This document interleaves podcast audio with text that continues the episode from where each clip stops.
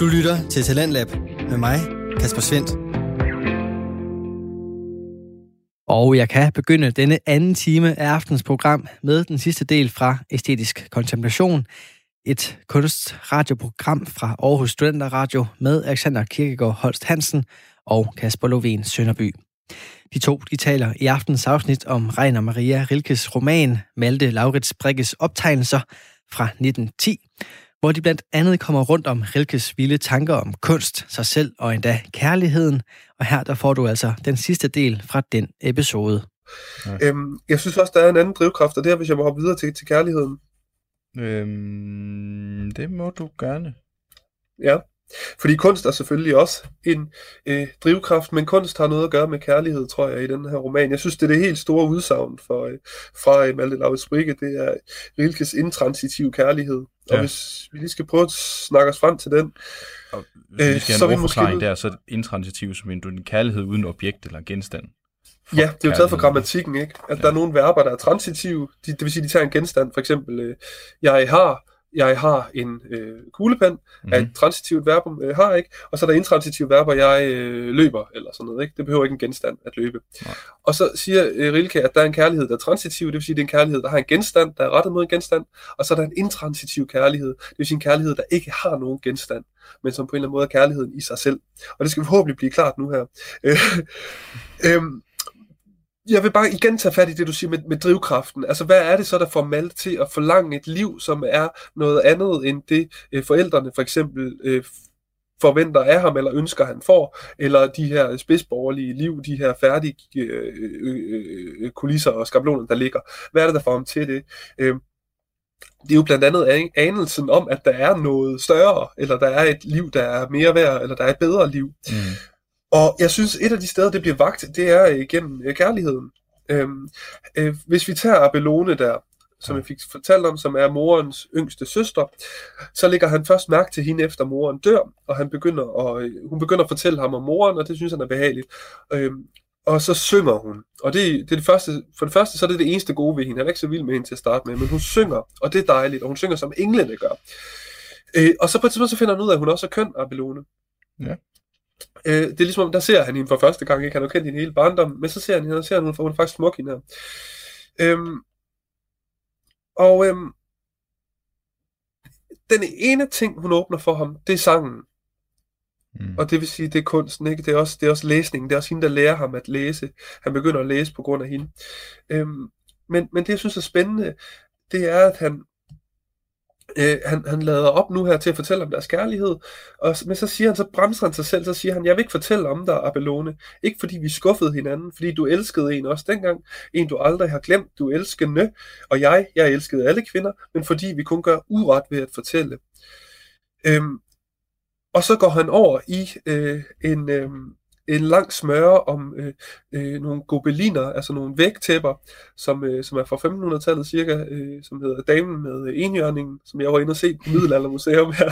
Jeg trak altså, mig selv igennem det, det var en smertefuld oplevelse. De er ikke øh, særlig opsigtsvækkende, de der gobeliner der. Nej, men de er faktisk syge nok, når man står derinde, fordi okay. altså, de, de, er, de er pisse store, ikke? Og så, så er de lidt, de er lidt mystiske. Altså, det, det kan jeg godt se, de er. Øhm, men der er en for hver sans, der er en for smagsansen, synsansen og så videre. Og så er der et sjette billede af mon mm. seul siger, øh, altså det, det, eneste ønske eller sådan noget. Ikke? At det er totalt smadret, hvad det er for noget, men, men, men, men man, man, man tolker det hyppigt som et symbol på kærligheden. Mm. Den der større kærlighed. Og han begynder, han sætter de her tæpper ind på det sted, hvor han faktisk skulle fortælle om deres kærlighed, Abelones og hans, så smider han tæpperne ind i stedet for. Så smider ja. han kunsten ind. Ja. Fordi der har man det objektiverede billede på det, der foregik mellem dem. Altså man kan sige, at den der kærlighed mellem Abelone og, og Malte, den, den, den, kan ikke, øh, den kan ikke blive realiseret i kendte former. Han siger også, at, at hun åbnede ham øh, sangens himmel, men hun åbnede ham også andre himle. Mm. Øhm, og langt hen ad vejen, så oplever jeg det som øh, den her vilde kærlighed. Og nu begynder Rilke så at smide alle mulige uforløste kærlighedsfortællinger ind og det er alt sammen kvinder. Det er kvindelige digterinder, øh, som, sådan som Sappho og Gaspar Stampa, for, altså til, øh, middelalder og endnu tidligere, som har skrevet på uforløs kærlighed. Det er dem, han kalder de elskende, altså dem, som elsker. Ja. Og deres kærlighed kan ikke blive realiseret. Den elskede kan ikke, altså det, det, det, kan ikke leve op til den, eller, eller bliver kvalt i den der kærlighed, fordi den er så stor, den er så omfangsrig, at den ødelægger sin genstand, hvis man forsøger at realisere den. Mm. Så i stedet for at realisere den, så begynder de her kvinder at skrive. Ikke? De begynder at bedrive kunst, selvfølgelig. Ja, ja. Øhm, øh, det, det er jo, det er jo den klassiske sublimering øh, hvis man tog Juncker og, og, og Freud, ikke? Altså, hvad gør man med den der seksualdrift? Man, man sublimerer den. Man, mm. man tæmmer den, og man bruger den til kunstnerisk produktion, i stedet for at realisere den. Det er det samme, der sker i Boccaccio's Decameron, for eksempel, øh, hvis man skal have et helt vildt perspektiv der. Øhm, men kunst, Sloven, bliver kærlighedens medium. Ja. Fordi kunsten kan ikke stilles i, i eller kærligheden kan ikke stilles i, i, i det tingslige. Så bliver den skuffende, så, så bliver den tæmmet. Så, så, altså i det, den realiseres, så, så ophører den også. Altså så, så, så, så dør den. Mm så hellere leve i spændingen. Altså han taler, han ved også godt, det er smertefuldt. Tanke, det ja, det er det. Og han taler også om det smertefulde, og det har den her pris at leve i uforløst kærlighed. Men spændingen, det er, den, det er den, der bliver skabende. Altså, og i sidste ende er det den, der også hæver ham.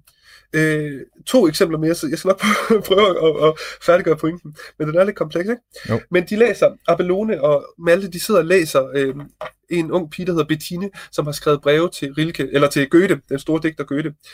Og hendes breve er jo kærlighedsbreve øh, til den store digter der.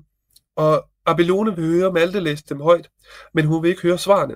De skal ikke høre Goethes svar, de skal kun høre hendes breve, der mm. går i retning af Goethe, ikke som den der uforløste, længselsfulde kærlighed. Fordi det er det, der, det er det, der tænder hende, det er det, der siger hende noget. Det er det, ja. de skal bruge. Ja. Andet, tredje sidste kapitel, der er Malte i Venedig, og der hører han en dansk pige, der synger. Øh, og han, hun minder ham om Abelone, og hun synger om den uforløste kærlighed. Hun siger blandt andet, hvad om vi ville, min ven, bære vor pragt uden at stille den? Se dog de elskende klart, at først bekendelsen sagt, hvor lyver de snart? Ikke? Altså, så, så snart den bliver realiseret, den der kærlighed, så bliver den også forfalsket, eller så, så slutter den, så dør den. Mm. Så hellere, at vi lever i spændingen. Ja. Øh, der er flere eksempler på det. Der er også moren, der siger, at, øh, at hun tror, at der findes ønsker, som bare hele livet, men der findes aldrig opfyldelse af dem. Det er igen Maltes drivkraft, ønsket, eller længslen mod at, at komme over kærligheden. Okay, så alt det er, er selvfølgelig også eksempler på en, en kødelig kærlighed, ikke? At, at, øhm, at den har været rettet mod en eller anden genstand, men, øh, men man har så valgt at, at lade den være uforløst. Øh, der er det her øh, citat, vi snakker om lige inden vi gik på, ja. øh, i slutningen af bogen ja. hvor han skriver, langsomt har han lært at gennemskinne den elskede okay. genstand med sine følelser stråler, i stedet for at lade den fortære i dem. Det er jo konklusionen, det der. Ja.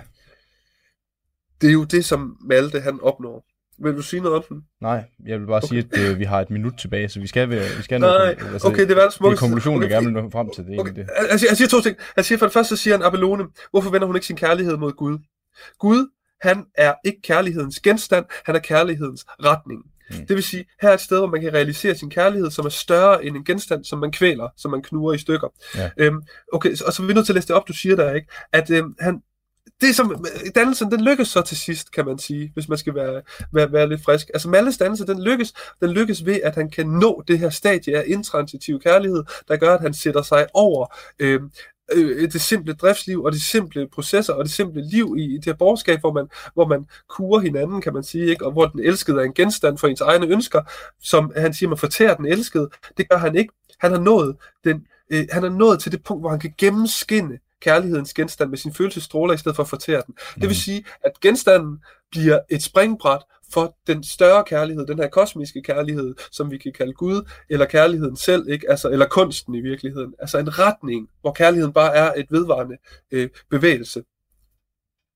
Ja. Det gik altså hurtigt. Ja, det, øh, det gjorde det. Men det er en ambitiøs bog. Øh, tror du, det, det må man sige. Jo, det tror jeg. Det, og man kan tale om, øh, om mange andre ting med det her. Øhm, Fuck, man, vi kan lave en hel serie om Valle Laurits. Ja, ja. Han skulle vist også, uh, skulle vist også engang have sagt, uh, om den eneste ægte filosofi ikke er den, der har rødder i uendeligheden, i stedet for noget, der beskæftiger sig med jorden. Jamen det er det da også. Og det, det er, jo den uendelige kærlighed. Ja, det, det, det var Pollon for helvede. Hvad øh, form giver Dionys også? Holst. Ja. Vi løber tør for tid. Nej. Øhm... Der er ikke tid i evigheden. Vi er lige, tilgået uendeligt, og vi er lige gennemskinnet hinanden på tværs af landegrænser. vi har opløst rum, så må vi se, om vi kan opløse tiden en anden dag. Øh, jamen, det må vi så gøre. Men en kæmpe fornøjelse. Fantastisk bog.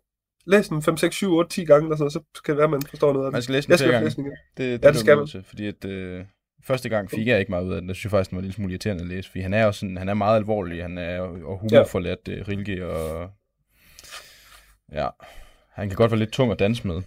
Det kan han. Men det er fandme prisen værd, synes jeg. Det, hvis, man, hvis man virkelig kan gå i bund med det. Altså, det er anstrengelserne, de bliver betalt tilbage mangefoldigt. Det øh, må jeg indrømme, at jeg er enig med dig. Ja, vi, han lærer sig at elske. Skal vi... Øh, altså, tiden er sådan set gået. Vi har brugt en time nu. Så er vi jo nødt til at korte det. Ja. Skal vi ikke bare sige tak for i dag, så? Jo. Tak for i dag. Radio 4 taler med Danmark. Det var afslutningen på episoden fra kunstradioprogrammet fra Aarhus Studenterradio ved navn Æstetisk Kontemplation. De to værter bag hedder Alexander Kirkegaard Holst Hansen og Kasper Lovén Sønderby, og de drøftede, diskuterede og dissekrerede Reiner Maria Rilkes roman Malte Laurits Brigges optegnelser fra 1910. Det næste, jeg kan præsentere dig for, er en podcast, vi for første gang kan præsentere her i programmet. Det er podcasten med navn Film, Fordomme og Forbier, som består af Pernille Astrup Christensen og Cecilia Sækker. De to værter de begyndte podcasten, da de synes fordomme og forbier kan være svære emner at starte en samtale op omkring, og derfor der bringer de dem altså i spil, pakket ind i noget så simpelt som film. De får nemlig snakket, nørdet og diskuteret et væld af samfundets mest relevante emner, alt sammen med udgangspunkt i populære film, der enten decideret handler om emnet, eller som har elementer af det. Du kan derfor finde snakke om feminisme, teknologi, hierarkier og meget mere, som for eksempel i aften, hvor filmen, der tages udgangspunkt i, er Spider-Man Far From Home, og snakken kommer både ind på parallelle universer, om fordomme over for actionfilm, og omkring en 16-årig ung mands kærlighedsliv kan balanceres med at være superhelt. Lyt med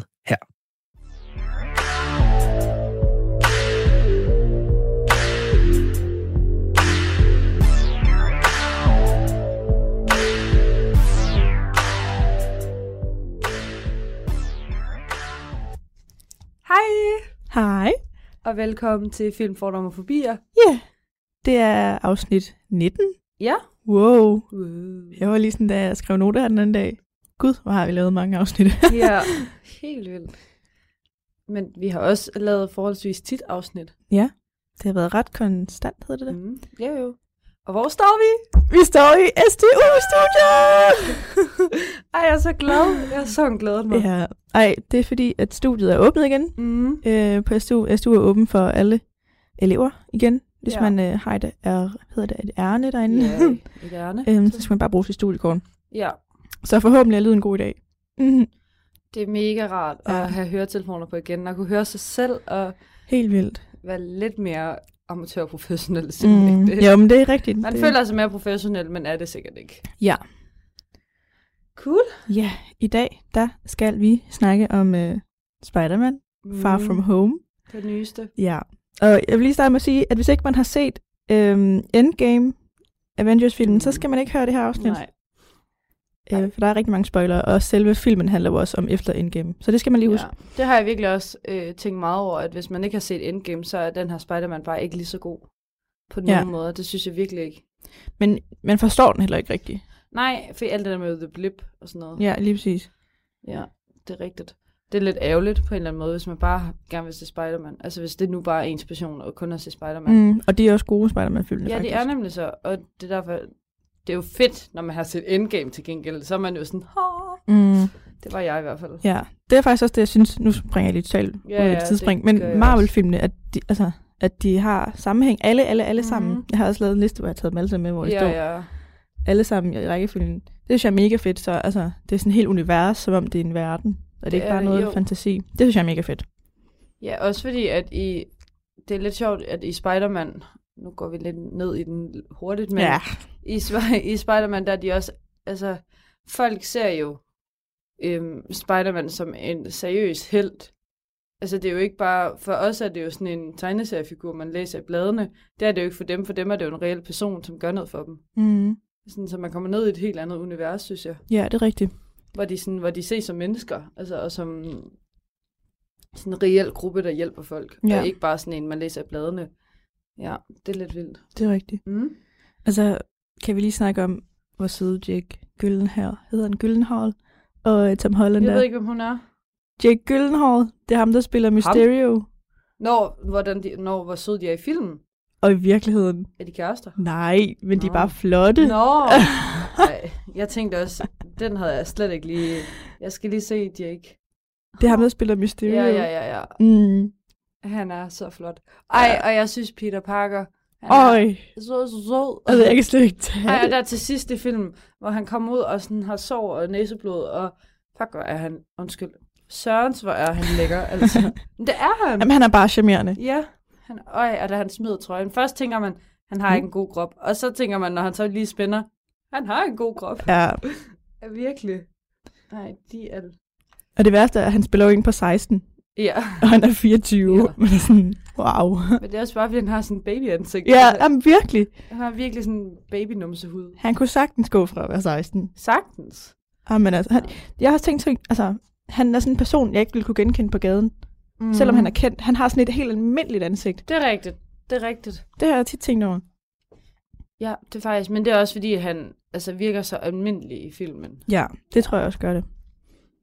Nå, Ja. Skal vi tale om karakteren? Jamen lad os gøre det. Der er sjovt nok uh, Spider-Man, Spider-Man. slash uh, Peter Parker. Ja, det var jo det, jeg lige nævnte. Ja, ja. hvis folk går i tvivl om, hvad jeg mente. Lige præcis. Jeg har skrevet, at han er sådan sød, lidt usikker på sig selv, mm. og sådan meget drenget. Kær. Ja. Han er sød. Han er rigtig teenager. Ja, ja virkelig. Mm. Altså, det er virkelig det, jeg tænker. Det er mega rart, synes jeg, mm. at han er teenager, fordi det gør ham også det er det, jeg så godt kan lide ved det, lige præcis den her Spider-Man-film, også de andre, men især den her, at den er så uh, high school-agtig og actionfilm på én gang. Mm. Det er det faktisk også godt lide. det, jeg godt kan lide ved de nye Spider-Man, for der er jo lavet ja. tre omgange af Spider-Man-film, ja. vel? Hvor jeg synes, altså det her, ej, den første, den er også rigtig, rigtig god, men det er fordi, det er den første. Og så er der jo ligesom den sidste her, som er meget mere high school-agtig, og man får mm. virkelig sådan Spider-Mans personlighed at se, ja. når han ikke er Spider-Man. Det kan jeg virkelig godt lide. Ja, det, fordi det gør det også til, altså, det breder målgruppen lidt mere ud, mm. end hvis det bare var en actionfilm. Fordi så kan du se Avengers, fordi det er action, eller action, Batman, action. eller... Ja. Så den er lidt anderledes. Jeg kan også godt lide at se det der med, at han... Altså nu er, er vi jo piger, så jeg tænker tit, mm. føler virkelig drenge den der kærlighed til, eller være forelsket. Mm. Det synes jeg bare, at den her film portrætterer vildt godt, at, Helt vildt. at drenge også godt kan kan være smaskforelsket i en ja, pige. og være ligesom. generte, ja. og ikke ture, og ja. Og ja, være lidt forvirret Men hvis det hele. alle gjorde ligesom Peter Parker, købte sådan en halskæde til en sød pige. Ej. Ja, jeg, jeg håber, var solgt. Jeg håber, min søn han gør sådan noget. Ja, ikke? Hvis jeg får en søn. Jeg håber, min kommende mand gør det. Sandt. Ja. Nå, jamen det næste.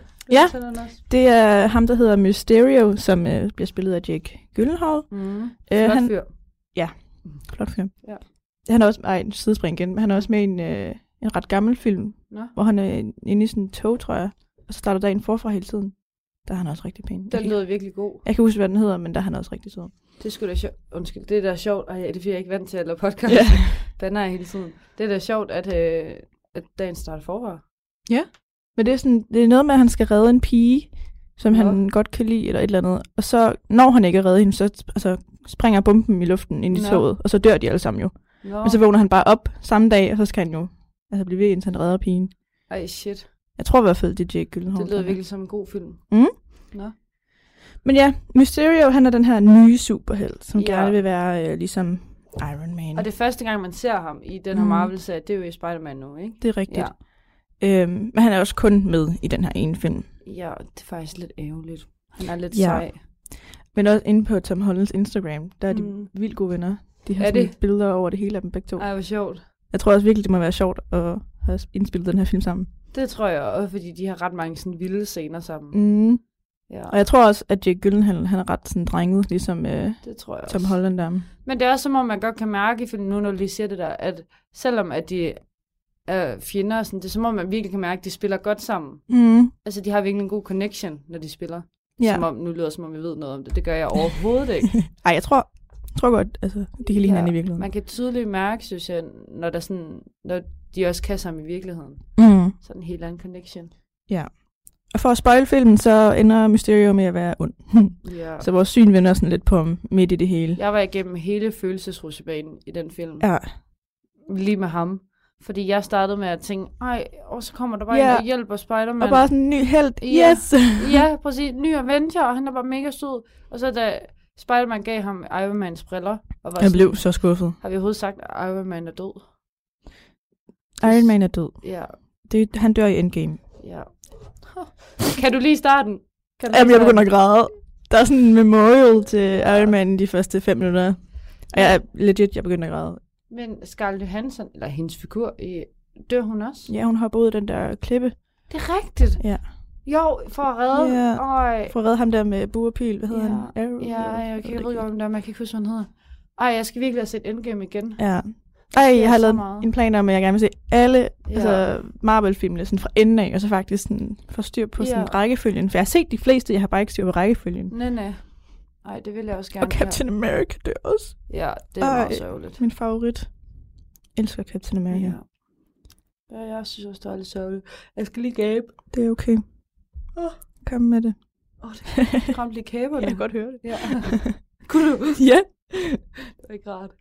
Nej, men øh, det er også det, jeg har skrevet med, at vores syn vinder på ham. Mm. Fordi han er så sød mod Spider-Man. Og jeg kommer bare og redder hele verden, og man er sådan, woohoo! Mm. Og så lige pludselig, så, så har er det bare, skumle planer. Og så er det bare fake, det hele. Ja. Ej, hvor blev jeg skuffet. Øv, altså. Ja. Men det er også lidt spændende. Mm. Ja. Også, jeg kan godt lide, at øhm, Nick Fury, mm. altså øh, overhovedet af alle Avengers, ja. at de også finder ud af det. Altså, jeg elsker, at det ikke skal være så indviklet. Mm. Men det er bare sådan en kamp mod dem og ham. Ja. Det synes jeg er meget fedt. Ja, og apropos Furry, så ja, er han som oh, sagt ja. lederen over, altså ja. over, jo, hvad siger man, over hovedet af ja, superheltene. chefen. ja. Ja, han jo egentlig. Ja. Ja, jeg har skrevet, at jeg synes, det er en ret god historie med ham, fordi i de andre film, der er han meget sådan bare overhovedet. Mm, meget autoritær. Lige præcis. Hvor i den her, der synes jeg alligevel, han får åbnet lidt op. Ja, men der er jo også, jeg ved ikke, om du så efter rulleteksterne. Jo, ja, jeg så det, da du skrev, da jeg så, du havde skrevet det. Ja, men det der med, at de bliver lavet om til aliens, eller de der, øhm, for Guardians of the Galaxy, mm. der er der de der rumvæsener mm. i grøn. Mm. Nick Fury og hende ja. pigen, som spiller Robin i How I Met Your Mother. Mm-hmm. Det er også lidt mhm. frustrerende. Det er meget frustrerende. Ja. Øhm, de bliver lavet om til de der rumvæsener, der er fra Guardians of the Galaxy, okay, måske tror jeg. jeg ikke har set hele efter rulleteksterne. Det tror jeg ikke, du har, fordi der er to efter rulleteksterne. Så har jeg ikke set Der er efter det første rulletekster, hvor de der aliens kommer. Ja, det har jeg. Og så er der efter, efter alle rulleteksterne, hvor der bliver afstået noget, som vi fortæller senere. Jamen, jeg har godt set det med... Øhm, jeg så det med, at han, øh, at han fortæller det Peter Parker. Mm. Ja, what? Ja, den kan vi lige komme ja, den tilbage til. Ja. ja no. Der er så meget den her film, ja, slet ikke det, det er en, en voldsom film. Ja. Hvad er det, jeg vil sige? Nå ja, men Fury, han... Øh, det er lidt, ej, jeg tror lidt, det er en joke.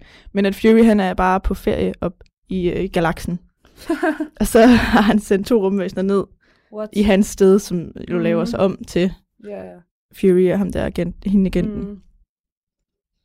Men det kan godt være, at det er fra Captain Marvel, de der væsener er, og ikke Guardians of the Galaxy. Jeg synes, jeg er lidt svært ved at kende forskel på dem. Jeg har ikke set Captain Marvel. Okay, så kan det godt være... Jeg tror måske, det er derfra. Men altså, skriv lige til os, fordi vi ved ingenting. Ej, hvor er det sjovt. Ja! Så, så ja. Åh, og så er den dedikeret til Stanley. Åh, det var så trist.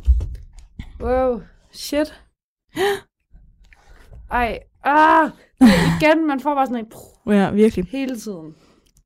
Sindssygt. Jeg kommer også til at tænke på, da jeg så film, hvor må det være vildt at være med til at lave sådan en film. Amen. Altså, det må være sindssygt. Jeg var inde og prøve at google, hvordan de gør de forskellige ting, men jeg kunne ikke finde så meget om altså, det. Altså det der 3D noget? Ja. Det ved jeg godt. Nej, det ved jeg ikke helt. Uh. Men øh, det, jeg læste lidt om det faktisk, mm. fordi jeg synes, det er ret spændende. Mm. Noget. Jeg kunne godt tænke mig at lave det i fremtiden, ja, ja. hvis jeg bliver god til det. ja, men det er jo også lige dig. øhm, altså, måden de laver alle de der væsener i, mm. hvis det faktisk er mennesker, så har de et menneske og har de der mm. prikker på. Oh, ja. Og så filmer de det menneske lave mm. nogle bevægelser, og så kan de så omprogrammere det til man må bare virkelig skulle tænke meget, også fordi når han sådan er i luften og flyver og sådan noget, man må virkelig skulle, altså han skulle virkelig spille godt for at kunne forestille sig, at han er midt ude i luften, hvor han jo egentlig sikkert bare ligger et eller andet sted og kører sådan her. Ja, ja, ja. ja. Frem og tilbage. Ja. ja. Nå, men skal vi lige fortælle, hvad den handler om? Ja, lad os gøre det. Vi gør det. øhm, filmen starter med... Ja, I'm gonna do it. Okay. Øh, filmen starter med, at der er de her fire væsener, har jeg skrevet, ja. som er skabt ud fra de fire elementer, altså vand, ild, jord og vind, ja. og de haver så en masse byer rundt omkring i verden. Så starter filmen med, at ham her superhelten Mysterio, han redder en hel by fra det her væsen, og Fury rekrutterer ham nu som en ny superhelt. Så skifter man over til Spider-Man, mm. eller Peter Parker, hvor at, øh, han skal på studietur med sin klasse. Mm. De ankommer til Venedig, og i Venedig der angriber det her vandelementvæsen Peter og alle hans øh, studiekammerater. Og ej, jeg synes, det er mærkeligt at kalde ham Peter. Yeah. Peter. Peter. Peter prøver at beskytte sine venner, øhm, fordi han er jo Spider-Man, men de må ikke vide, at han er Spider-Man, så Nej. det er lidt indviklet. Og så øh, kommer Mysterio så også slå det her væsen ihjel Ja. Eller slår det mere ned, fordi yeah. det er jo et vand. Altså. Ja. ja. Og så øh, kommer Fury så og giver Peter, eller Peter, yeah. øh, Tony Starks efterladte briller, som øh, giver Peter adgang Tony til det her. Tony Stark er Iron Man. Ja, godt. Du lige får sagt det til alle dem, der ikke Det kan godt være lidt forvirrende, ja. hvis man ikke... Altså sådan, Marvel er forvirrende. Helt vildt. Ja. Øhm, som giver øhm, Peter Tony Starks efterladte briller, som altså giver Peter adgang til det her Eat It, ja. som er Stark Industries, altså Iron Mans firmas, ja. øh, våbendatabase. Mm. Peter han siger nej tak til at hjælpe med at kæmpe imod de her væsener, som øh, der er blevet forudset til at komme til Prag. Men så får Fury så sørget for, at studieturen den, øh, laver en detur til Prag, ja. i stedet for til Paris, som de skulle have været i. Og så bliver Peter så altså nødt til at hjælpe øh, med at kæmpe imod det ildelementvæsen, som øh, er blevet forudset til ja. at komme til Prag, sammen, og så skal de så arbejde sammen med Mysterium. Mm. Så opdager Peter, at han øh, slet ikke er voksen nok til de her briller, synes han selv. Nej. Og derfor giver han dem til Mysterio, som nu har kontrollen over Stark Industries våben. Altså. Ja, det, ej, det var ikke godt. Det var ikke godt, nej. Og så finder, øh, øh, det finder Peter så ud af, at Mysterio er ond, og ja. øhm, han vil gerne fortælle det til Fury. Men øh, Mysterio narer Peter og laver sådan en illusion på ham. Mm. Det er også det, vi snakker om, hvordan man laver dem. Men det er bare sådan en kæmpe illusion. Ja. Altså jeg tror, det hele er altså, computerprogrammeret. Ja, jamen, det tror jeg også. Øhm, og så ender Peter med at blive kørt over et tog. Fuck det. Vild. Jeg blev så forskrækket. Altså alt det, det der bare med illusion, chok. det er så sindssygt godt lavet. Altså, jeg kunne sidde og se det igen og igen ej, ej, og igen. det er så igen, godt lavet. Også fordi, at man når det er så virkeligheds, altså relaterende, at man når at tænke, sådan der hvor han spørger, øh, man tror, at det er over alt det her illusion, og så spørger Nick Fury om, hvor hans venner er, og så svarer han, eller hvem der ved det, at han er Spider-Man, mm. og øh, så svarer han på det, og så er det bare igen Mysterio, ja. der ikke trigger ham. Ej, og slutningen. Ja. Ui. Ja, dermed. Ja. Mm. Bang. Dermed, det ved folk bare ikke. Ja, jeg ved ikke, hvad du gør. Nej. Laver armbevægelser. Uh. Ja. Og, Ja, mm, ah, men jeg synes virkelig, det er røvgodt ja. lavet. 100 procent. Også, nå, undskyld. Nej, nej, men også fordi så skifter rollerne lidt. Mm. Altså Spider-Man er lige pludselig blevet voksen nok til at tage den her rolle som Iron Man. Ja. Som han jo højst sandsynligt ikke får. Ja. Det tror jeg ikke. Det ved jeg ikke. Jo, det kunne jeg godt forestille mig. Når han, jamen, Måske. Der er jo planlagt flere film af ham. Ja. Øhm, jeg håber, der, Nej, der kommer ikke en Avengers Endgame, selvfølgelig. Mm. Der kommer ikke flere. Det er bare ærgerligt, fordi man kan virkelig lave en god en med de nye, tror jeg. Ej, men ikke, der kommer nogle flere. Det håber jeg. Med de nye. Og det ved jeg ikke. Det, de skal også tjene penge. Ja. Øhm, det jeg vil sige var, at jeg sad mm. faktisk og blev sådan bange under illusionen. Mm. Fordi man ikke helt ved, hvad der skal ske. Og, yeah. og når Spider-Man gør et, så sker der noget andet, og ja. jeg er sådan, åh oh, nej. Det hele er meget, altså sådan, man bliver trigget på en anden måde, fordi det lige pludselig, man føler lige pludselig, at det er også Peter Parker, det rammer, og ikke kun Spider-Man. Ja. Fordi man kommer så meget ind i hans personlighed. Ja. Ja, altså det er jo også ret god exposition. Altså, Helt vildt. Ja, det fortæller også så meget om, hvem han er, og hvor han kommer fra, og de går lige igennem hele hans tidslinje. Mm. Agtigt, ikke? Ja. Ja. Øhm, og ja, Peter han bliver så kørt over et tog, men øh, han dør ikke. Mm. Han ender i øh, Holland. ja, det er virkelig sjovt. Ja. Og så kommer hans, øh, jeg har skrevet hans væve, eller hans hjælper. Manager, jeg kan ikke engang huske, hvor han er fra. Vil det nok være som rockstjerne. Ja, det er rigtigt. Øh, han hedder Happy. Ja. Han redder ham i Holland, og så hjælper han øh, Peter med at redde øh, mm. Peters venner i London og slå Mysterio ned. Ja. Og til slut også slå Mysterio ihjel. Ja. Og apropos slutningen, så er det jo også kæmpe mindfuck. Mm. Hvor at Peter tror, Mysterio er lige foran ham, men i virkeligheden er han til højre for ham. Ja. Men så når han opdager det, inden han bliver skudt, og så skyder han Og det er så fedt, Mysterio. fordi at vi tror så meget på, at Peter Parker tror, han er foran ham. Mm. Så altså sådan, man bliver totalt vendt på hovedet, når... Fordi man føler så meget med Peter Parker, vi tror, vi ved lige så meget som ham. Mm. Og lige pludselig ved vi mindre, end han gør. Ja. Det er ret spændende. Jeg synes, det var ret godt lavet i forhold til det med, hvad hedder det, Peter Tinkles. Ja. Det. hvor, en killer. Ja, i starten, hvor øh, hans tante May, hun mm. øh, kaster et eller andet på ham. En var det en banan, ja. Hvor han ikke opdagede det. Nej. Og så var hun sådan, du skal bruge dine Peter Tingles. Det er så fedt. Har du set øhm, den danske oversættelse? Nej. Peter Killer. jeg var sådan, der læste jeg var sådan, Hvad det? Men det fede er jo, nu har vi fortalt hele fortællingen, men ved siden af den her fortælling, så er der jo den her kærlighedshistorie mellem mm. Peter Parker og MJ. MJ. Zendaya. Ja. Zendaya, ikke? Jeg spil, blev en spillet af. Og de, det er bare så sødt, fordi at han går lige så meget op i at score hende, som han gør i at redde hele verden. Ja. Og, så, og det er bare så teenage-agtigt, jeg synes, det er fedt. Ja, helt vildt. Også fordi, at han, hver gang de siger, nu skal du på en mission, så er han sådan, men jeg vil gerne sidde sådan noget MJ. Ja, jeg vil gerne op i Eiffeltårnet med ja. MJ. det er så sødt, at han, han er så sød. Også til sidst, hvor ham der Nick Fury siger, jeg vil gerne tale med Peter Parker til Happy. Hvor han er sådan, det kan du ikke, han er sammen med en pige. det er så fedt. Det er, er sådan, så fedt. Det kan han ikke. Jo, det kan han da. Ej, det er så fedt. Også, altså, man skal forstå, at en dreng er også en dreng. Altså.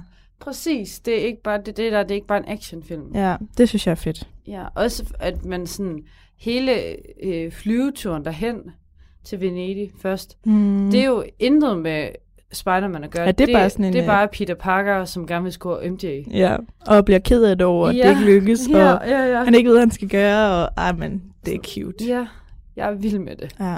Og vi køber den i en actionfilm, fordi der sker så meget andet. Det er rigtigt. Også, ja. Jamen, den er god. Den er rigtig god. Ja, og så har jeg skrevet, at øh, efter de første rulletekster, der ser man øh, en video, som Mysterio har lavet, mm. hvor han afslører, hvem Spider-Man er. Ja. Og det betyder, at øh, der nok snart kommer en Spider-Man mere. og så har jeg listet op på det. det gør der så. ja, jeg har sagt et citat her. A Peter Parker story that has never been uh, done before in film udkommer, øhm, som okay. handler om Peters senior year i high school. Mm. Altså det næste år, han skal til. Og den er planlagt til at udkomme den 5. november 2021. Ej, det glæder jeg mig til. Altså, jeg glæder Jeg skal sidde inde i den biograf den 5. november. Ja. Det Ej, jeg glæder mig så ja. meget allerede. Ej, det tror jeg, fordi det tror jeg kan endnu mere, det der blanding af actionfilm og high school movie. Og det er hans altså, senior year, senior og han skal year. nå alt det, han gerne vil nå, inden han er færdig med high school, og amen. Ej, og det, åh, jeg glæder mig. Ja. Også fordi det kunne godt være lidt en afslutning. Kunne det godt være senior year. Ej, jeg er ret sikker på, at der kommer flere. Jamen, det gør det helt sikkert, men det er jo sådan en afslutning for, at nu er han færdig med det high school noget. Ja, det er rigtigt. Nu kan han blive... Nu kan han blive voksen. Ja. Mm. Og nu bliver han ligesom måske bare Avengers bagefter. Det kommer nok til at handle om, sådan, hvad han skal bagefter. Helt sikkert. Men ja, det bliver... skal, han, skal han være Iron Man? Skal han være en Avenger? Skal Hvem han ikke være Spider-Man længere? Nej, det, det skal han. Også ja. fordi, at de, det der med, at de siger, at, øh, at de afslører, er det Peter Parker. Så i hele den næste film ved alle i filmen jo, at han er Spider-Man. At han er Spider-Man. Det, det er jeg lidt spændt på. Det må være hårdt. Ja, det er jeg lidt spændt på, fordi at det, det, jeg godt kunne lide, det var det der med, at han altid skjulte sig også. Mm. Og sådan, at hver gang der kom folk, så skyndte han til masken på. Eller, eller. Ej, jeg så også en, øh, en ret sjov TikTok her i morges faktisk, mm. hvor øh, der bliver vist en scene fra mm. Spider-Man øh, Homecoming, tror ja. jeg, hvor han går udenfor på skolen, og så hopper han bare over hegnet, og så er man sådan, hvordan er der Ej, ingen på hele skolen, der så Ej. den? Og så ham der TikTok-dyven, han havde lavet sådan en video, hvor han lavede som om, han er hvad hedder det, sådan coach. Ja. Og var bare sådan, wow, skete ja. det? og sådan, det må være sådan, det foregår. Altså, ja, ja, 100%. Så ikke det var en film. Ja, det er rigtigt nok. Og lidt spøjst også. Du lytter til Radio 4. Og vi er i gang med aftens andet podcast-afsnit her i Talent Lab, programmet, der giver dig mulighed for at høre nogle af Danmarks bedste fritidspodcast. Det er alle sammen podcast, som du kan dykke videre ned i, da alle podcasts, som vi præsenterer her i programmet, også kan findes yderligere afsnit fra på diverse platforme. Og du kan for den sags skyld også finde andre udgaver af Talent Lab, og dem kan du selvfølgelig finde inde i vores Radio 4-app eller på radio4.dk.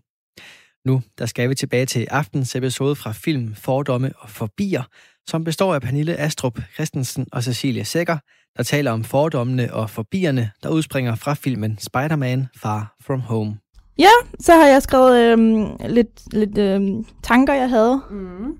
ned Blandt andet øh, ham her, Mysterious Illusion, ja. Jeg synes, det er meget tvetydigt i filmen, om illusionerne foregår inde i en andens hoved, mm. eller ude i virkeligheden, så alle kan se dem. Det er rigtigt.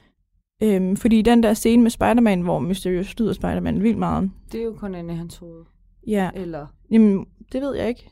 Det må det jo være, for ellers så kunne toget jo også mm. se alt det der. Nå nej, nej, jeg tror, at han kommer ind, ligesom han kommer ind i de der monstre, så tror jeg, han kommer ind i illusionen, og så foregår det helt inde i illusionen. Ligesom der til sidst, hvor han kommer ind ved alle de der droner. Jamen, så kan man jo se dronerne. Jamen, det, jeg tror, de kan skjule sig. jeg tror ikke, jeg tror ikke det er i, altså, jeg tror ikke kun det er i hans hoved. Han har jo skrammer og sådan noget. Jo, jo. Så han, jo, jo, men ligesom i VR, ja. hvor du har brillerne på, og du tror, det hele foregår, men i virkeligheden er du ude mm. i verden-agtig. Ja, det er et godt spørgsmål. Men, men så bliver jeg bare i tvivl om, fordi senere i filmen, der bruger han jo de der projektører, ja. som projekterer det. Ja. Så synes jeg, at de gør det lidt tvetsidigt, om, om det hele foregår med de der projektører, mm. eller om det hele foregår inde i... Ja, det er rigtigt. Fordi især den der Spider-Man-scene, hvor, han, hvor det virker mm. som om, mm. at det foregår inde i hans hoved, det hele. Ja, det er rigtigt nok. Ja, man, som om, at man Mysterio, tolker det, som om det foregår inde i ham. Som om Mysterio kan styre hans tanker. Ja. Også fordi det, for, det er sådan lidt en blanding, at så der, hvor han kommer ud på den der parkeringsplads, hvor han møder Nick Fury, mm. og der er han jo stadigvæk en illusion, men der er det for mig, som om nu er han ude af den verden igen. Ja, og det er han jo ikke. Og det er han jo ikke. Nej. Det er lidt forvirrende. Det er meget forvirrende, men det er godt lavet, men det, det er meget forvirrende. Vi køber den jo. Ja, jamen det er det. Det var også efter, jeg havde set den sådan et par dage senere, var sådan, det var egentlig sådan... Ja, for man går og tænker over den. Ja. Jeg har tænkt over den lige siden. Ja. Også det der med, at, at de siger, okay, det er en illusion, og de gør ikke noget, men der skal ødelæggelser, og der skal... Ja. Altså sådan, man bliver helt mindfucked. Fuldstændig. Men det... nu er vi ude på et tankespor. Ja, ja. Men jeg tænker, det der, når de bliver ødelagt, så er det jo nok de der maskiner, ja. der ødelægger ting. Det tror jeg også. Og ikke monstrene. Nej, det er jo... Det kan de jo ikke nødvendigvis. Det er jo dronerne, der ødelægger dem. Ja. Ja, 100%. Alright. Alright. Så har jeg skrevet ned, at det må have taget så monster lang tid at programmere alt det der. Yep. 100%. Altså også fordi nu er jeg begyndt at lege lidt med sådan noget 3D-programmering. Mm. Om, ej, men altså, det tager lang tid. Ja. Og også bare det der med at skulle lave et landskab til mm. et computerspil, for eksempel. Det er jo, tager jo simpelthen så lang tid. Ja. Ja, nu ja. kan det også være bare, fordi det er mig, der ikke ved, hvad jeg laver. Men altså, Nej, jeg kan bare forestille mig, at det har taget ja. så lang tid. Også fordi de viser virkelig en vild teknologi, synes jeg. Altså, mm. de viser virkelig, hvor meget man kan gøre med computer animeret. Og de lærer også en komme lidt ind bagved. Altså sådan, man kom, også det der med, at alle mulige droner og sådan noget. Man tror noget, og så får man ligesom baghistorien bagefter. Med at vi ser, altså det der med, at vi ser nogle monstre, og så er det ikke det alligevel. Ja. Det synes jeg er ret spændende. Jeg tror også, de leger meget med tanken om, hvad er computerprogrammeret, og hvad ja, ikke. Ja, det tror jeg også. Især fordi vi lever i en verden, hvor vi er vant til at se for eksempel Jurassic Park, ja, ja. så hvad hedder ja. det? Altså, dinosaurerne er jo Dinosaur, programmeret. Ja. Øhm, men nogle gange, så er de jo også øh, lavet øh, som... Øh, Dukker. Ja, sådan nogle maskiner, hvad hedder det, robotter. Ja. Wow, jeg kunne ikke finde af der. Men der er dinosaurerne også robotter, mm. så det der mm. med at kende forskel på, hvad er virkeligt og hvad er ikke, der er teknologien jo blevet så god i dag, ja, det at, kan du ikke at man kan ikke skille det, nej. Det synes jeg faktisk også, at film leger rigtig meget med. Ja, meget. De leger jo generelt meget i den her film, ja. altså, og de kan tillade sig det, fordi ja. det er Marvel. Det synes jeg er fedt. Ja. Prøv hvis man bliver ansat i Marvel. Drøm. Ja, manuskriptforfatter. uh, for Marvel. Ej, så vil jeg gerne lave uh, computerprogrammerede ting. Det. For jeg har virkelig også tænkt meget over replikkerne. Mm, okay. Og nogle af dem synes jeg bare er så geniale. Altså, jeg, uh, jeg bliver sådan helt... Uh, og jeg, sådan, jeg har jo intet forstand på det i forhold til dem, men jeg synes bare, noget af det, det, det er bare så godt skrevet. Altså også sådan... Der, okay, det er virkelig et dårligt eksempel, men der til sidst, hvor han, hvor han sidder og siger... Øhm, øh, han, han, man ser ham sådan direkte i frontkamera, hvor man ser, at Peter Parker sidder og siger, at øh, det har længe været en, øh, en hemmelighed, og nu er det på tide, det kommer ud til hele verden. Og med det samme tænker vi, han vil fortælle, at hvem der er Spider-Man. Og så vender de om, og så er det bare May og Happy, som er, er ved at blive kærester. Yeah. Det er sådan noget der, jeg synes, det er så godt tænkt. Ah, det er det også. Det bliver sådan helt... Ja, også det der med musikken inde i det der ski, eller flyvemaskine, eller mm. flyver, hvor han siger, at det er, han siger, ej, jeg kan også godt lide Zeppelin, og så er det bare overhovedet ikke ham, der synger. Altså, sådan, ja. det fortæller så meget om generationerne. L- fuldstændig. Jeg elsker sådan noget. Ja, det er virkelig godt. Ej, også. Nu også sidespring med den scene mm. i flyet, hvor at, at Peter Parker, han jo ikke selv, han synes, han minder om Iron Man eller Tony Stark. Mm. Men så bare måden, han arbejder på med de der... Ja. Hvor var sådan, prøv at det der, det er jo Tony. Nu må Præcis. du stoppe. Præcis.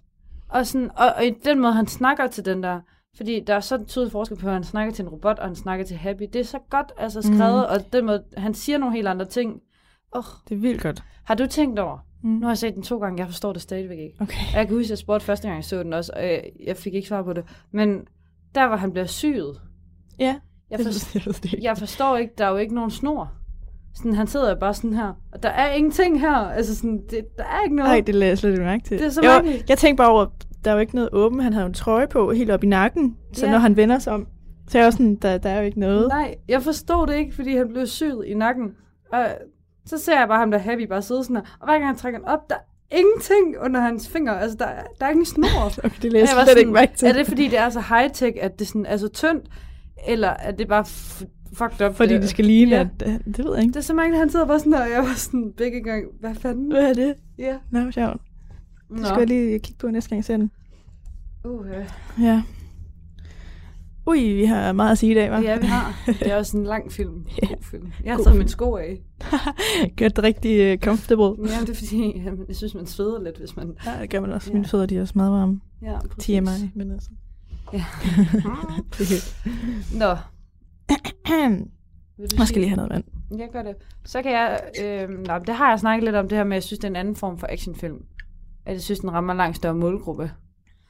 Er vi i fordom nu? Nej. Nå, okay. Men det kan vi komme. Du har også skrevet øh, noget om action i fordom nu. Ja, det har jeg faktisk. Ja. øhm, men jeg har også skrevet, at jeg synes, der er mange elementer fra Endgame, som jeg godt kan lide, at der er. Men samtidig synes jeg, det kan være ærgerligt, hvis man ikke har set Endgame. Ja, men at, jeg tror også, at hvis du går op i Marvel, mm. så har man set Endgame. 100 procent. 100 procent. Men det, jeg tror bare, der er mange, der sådan ser Spider-Man.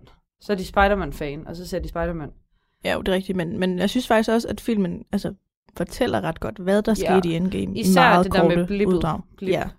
Ja. Og de forklarer det rigtig godt, det der med, ja. at så blev de seks år ældre, og hele den der startsekvens mm-hmm. er også mhm. bare lige give en opbremsning på, hvad skete der i Endgame. hvor fedt det var, det der med, at de blev blippet væk. I Endgame, der er der halvdelen af jorden forsvinder ja. menneskerne forsvinder. Så de I seks år, ikke? Ja, mm. og så kommer de tilbage, og så er de jo ikke ændret sig, med alle andre har jo fuld udvikling. Ja, i seks år. Ja, så dem, der er jo seks år yngre, de er jo på samme alder nu. Ej, det er vildt, ikke? Ja, det må være så mærkeligt. Det jo også det der med ham, der, som også kan lide MJ. Ja, han var jo blevet seks år Ja, og han var bare sådan en lille lort før. Ja. Og nu gik de i klasse sammen, fordi at han, nu var han jo så gammel. Ja, det er mærkeligt rigtigt. Ja. Nå. Øh, skal vi gå til nogle fordomme? Lad os. Mm. Da, da, da. Jamen, jeg har skrevet, at øh, der kan fordom omkring, hvordan superhelt skal være. Og der mener jeg især det her med, at Peter Parker er for det første ung superhelt. Mm-hmm. 16 år, du. Ja, præcis. I filmen i hvert fald. Og, og det her med, at, at de refererer så meget til, at han lige så godt bare vil være en teenage-dreng, der bliver forelsket og sammen med sine venner. Og, og så kommer ham her, Beck, som bare er den vildeste superhelt. Ja, Beck, det er Mysterio. Mysterio, bare ja. Mm. Godt. Og han kommer af den vildeste superheld, og øh, har så meget autoritet, og den her glasguld, han på, det er også meget sådan ekstravagant, ikke? Mm. Altså, han, han ved er godt, ikke, han er sej. Og han er kappe på, og sådan, ja. man, han ved godt, at han styrer det her show, ikke? Så at han kommer og viser sig som den vildeste superheld, det gør kun Peter Parker altså, til at se svagere ud. Mm. Svagere ud. Svagere, det er rigtigt. Ja, så jeg synes godt, man kan sådan have nogle fordomme omkring, at vi har den her store superhelt, og så har vi Peter Parker-typen, som jo i sidste ende faktisk er bedre. Ja. Der tænkte jeg også det der med, at Peter Parker, han måske ikke er den standard superhelt. Mm. At det måske også giver et nuanceret blik på, hvad en superhelt er. 100 procent. Det synes jeg også er meget fedt. Ja. Igen, at de leger med tanken om, ja. hvordan virkeligheden skal være. Ja, de provokerer lidt på ja. en god måde. det synes ja, jeg er rigtig fedt. Og det er også derfor, de har så meget af hans normale liv med, for det havde du jo ikke. Jeg tror også, det er det, der gør forskellen, at det har du ikke ved Mysterio eller Mm-mm. Iron Man eller sådan noget. Nej, det er rigtigt. På samme måde. Jeg synes heller ikke normalt, man får så meget baghistorie med i nogle af de andre Marvel-film. Nej, overhovedet ikke. Jeg tror, eller jo sådan nyere og nyere filmene bliver, jo mere baghistorie får man. Men sådan, mm. Nu er det meget længe siden, jeg har set de første film, men ja. sådan, jeg husker, altså Captain America for eksempel, jo, der er en lille smule sådan, historie, men det er jo også, fordi han bliver til Captain America. Jeg har aldrig set Captain America. Ej, den er vildt god. Det starter med, at han er sådan en lille dreng, no. og så får han sådan noget serum ind, fordi det foregår under 2. verdenskrig, no. og så bliver han bare kæmpestor. Ej, og så bliver han ham, han, ja, der, altså, den er vildt jeg god. Jeg tror, jeg skal begynde at bare se dem fra den ende af, for der er mange af dem, jeg gerne vil se. Det synes jeg, du skal gøre. Den første jeg er... Synes, Captain Marvel. Captain America. Nå? Fordi den øh, udspiller sig under 2. verdenskrig, altså i 19. Okay. 40'erne må det være. Og han er den første Avenger? Ja. Ej, den skal jeg hjem og se. Det er også derfor, den hedder Captain America The First skal jeg? Ja, det tror jeg, jeg skal hjem og se. og så kommer Captain Marvel, fordi mm. den udspiller sig i 1995. Nå, så har jeg Jeg har taget... den på DVD, hvis du vil låne Har du? Ja, jeg har What? alle Captain, Mar- eller Captain America og Nej, alle Iron Man på DVD. Nå, no, ja. hyggeligt. Min yndlings. Yndlings. Og så dør de begge to. det var sådan, åh. Ja, det er meget sørgeligt. Ja. Nå. Jeg har øh, lidt fordom omkring genren action, men jeg synes ja. lidt, vi har talt om det. Det er mere bare, at når man sætter sig og ser en actionfilm, det, jeg tror, det er derfor, jeg ikke har set rigtig meget før jeg, det ved jeg ikke, for et par år siden begyndte jeg at se actionfilm, tror mm. jeg kun. Øhm, fordi at jeg havde den der teori om, og det er det også mange gange i Batman og sådan noget, at, at det bliver meget sådan biljagt og fights, og mm. hvem kan slå hvem ihjel først, og manipulation og sådan noget, hvor jeg virkelig godt kan lide i Marvel-filmene, at det er så meget mere. Ja, det tror jeg også, hvis man skal snakke DC versus Marvel, ja. at Marvel har ofte lidt mere baghistorie ja. med, og det handler også lidt mere om 100%. deres liv, hvor og DC, udvikling. ja, hvor DC er meget mere sådan hands-on og Superman ja. og Batman, Præcis. der ligesom skal redde verden. Ja. Og kun det. Og det kan jeg virkelig godt lide. Også at det, der er så meget action, men det er action på en anden måde. Det er sådan lidt svært at forklare. For eksempel det med blip. Mm. At med ikke knips, eller det jeg ved ikke huske, hvad de gør. Så, jeg tror, det er knips. Ja, er det ikke det? Jo. Så forsvinder halvdelen af verden. I de side havde det måske været, at Jokeren havde dræbt halvdelen af verden. Ja. På voldsom vis, hvor man ser, at han hugger hovedet af, eller et eller andet. Oh, ja. Jamen sådan Jamen, noget, ja. ja. Hvor jeg kan godt lide, at det bliver så provokerende. Altså, det, det bliver action på en anden måde, det kan jeg virkelig godt lide. Ja, det er rigtigt. Sådan, også fordi det, det har man ikke tænkt før. Altså, man tænkte også, at de der store fyre i uh, Marvel, at de vil dræbe alt muligt. Og så er det bare med knips, at han ja. dør. Jeg kan også meget godt lide Marvel, der altså, hænger alting sammen. Mm. Det der med, at det er et stort univers, man føler ligesom, at for eksempel Iron Man lever i virkeligheden. Ja, uh, det, det, det, det, det, det jeg siger ligesom han, med Spider-Man. Jeg føler, han er her. Ja, at han går på en eller anden high school mm. over i, og han har været i Venedig, ja. og han vil have... Altså, man køber virkelig fortællingen. Ja. ja. Men det tror jeg også, det er det, der holder op min gang, at det ikke kun er action. Mm. Men der sker altid en personlig udvikling med dem. Det må også være derfor, altså, de tjener jo ret mange penge på de her film, men det må også være, fordi de både appellerer til altså, kvinder i forhold til alt det der baghistorie, mm. og sød lille 16-årig dreng, ja. der skal få kærlighed ja, ja, ja. og mega forelsket. Og så også actiondelen, hvor ja. bang, bang, par, pjav. Mm. Jeg, jeg havde lidt fordom om Happy, men det er fordi, at jeg synes, at han i den her film, synes jeg, han for første gang sætter sig selv i respekt. Altså, han, han er meget den her efterfølger mm. til Spider-Man, og han kan rigtig meget, og er vildt dygtig, og redder ham rigtig mange gange. Men i den her, der synes jeg over for Nick Fury, der sætter han sig selv i respekt for første gang. Og det kan jeg vildt godt lide. Det synes jeg er lidt cool. Skal vi skynde os at komme videre? Jamen, jeg synes ikke, at man får dem happy er så god, så Nej, vi går videre. vi kører videre til fobier. Ja. Jeg har skrevet ned, øhm, ja. Det der med fobier om illusioner. Mm. Det her med, at man ikke ved, om noget er virkeligt eller ej. Især også der, hvor Spider-Man han, han bliver reddet af Happy.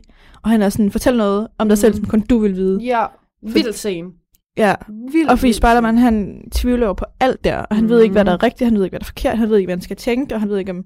han bliver snydt igen, eller hvad der sker. Jeg var i tvivl, om han blev snydt igen. Det var jeg også nemlig, så derfor var jeg sådan, godt, du spørger. Ja. Ah, også efter det var jeg stadigvæk i tvivl.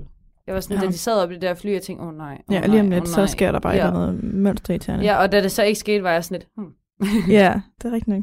Ej, jeg var glad nok for, at det ikke skete Ja, noget. det var jeg også. Det ville også blive for meget. Ja. ja.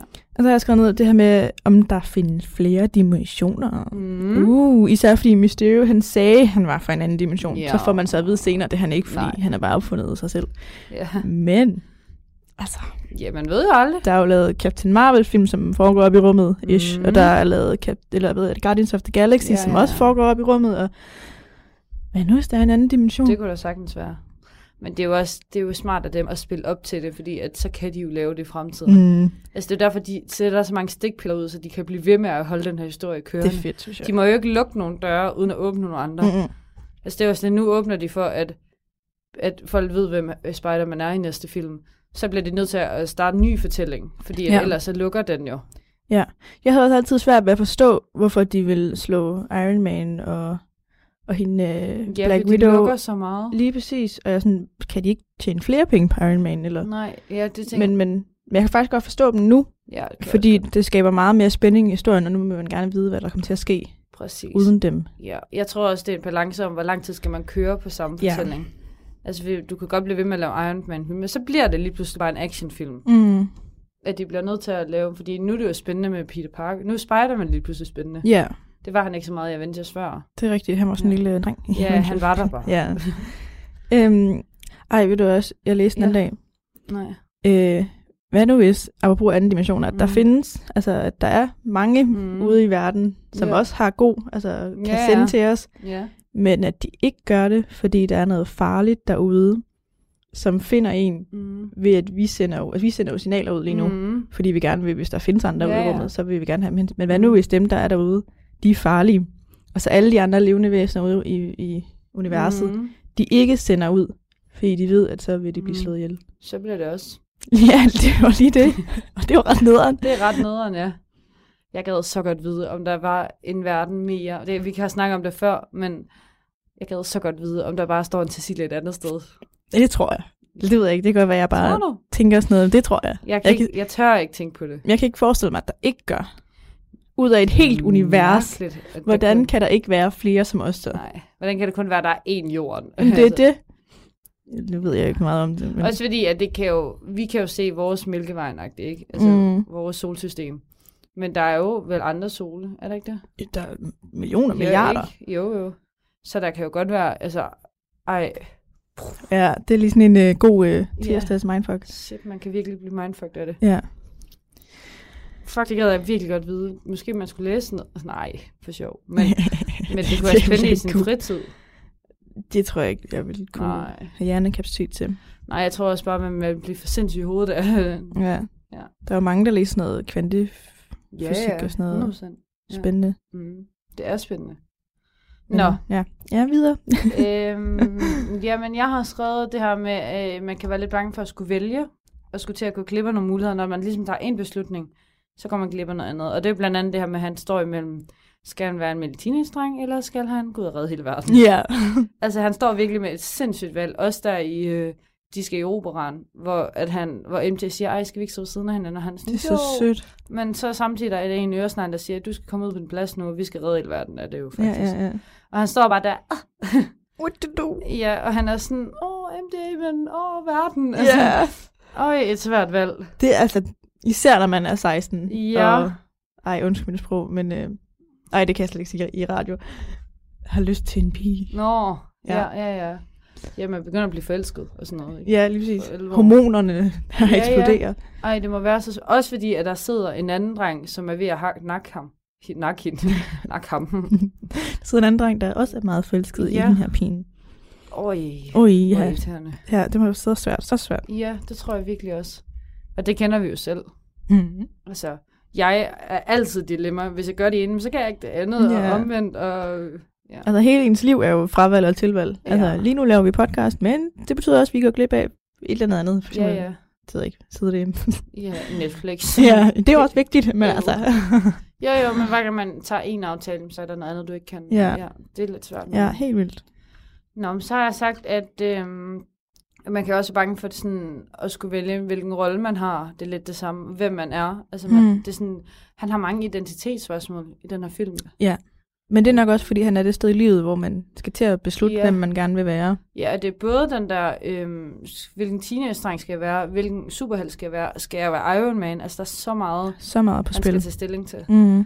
Ja, det må være øh, endnu sværere end en almindelig teenager. Helt vildt. Ja. Så synes jeg, vi skal sige tak for i dag. Tak for i dag. Det var hyggeligt.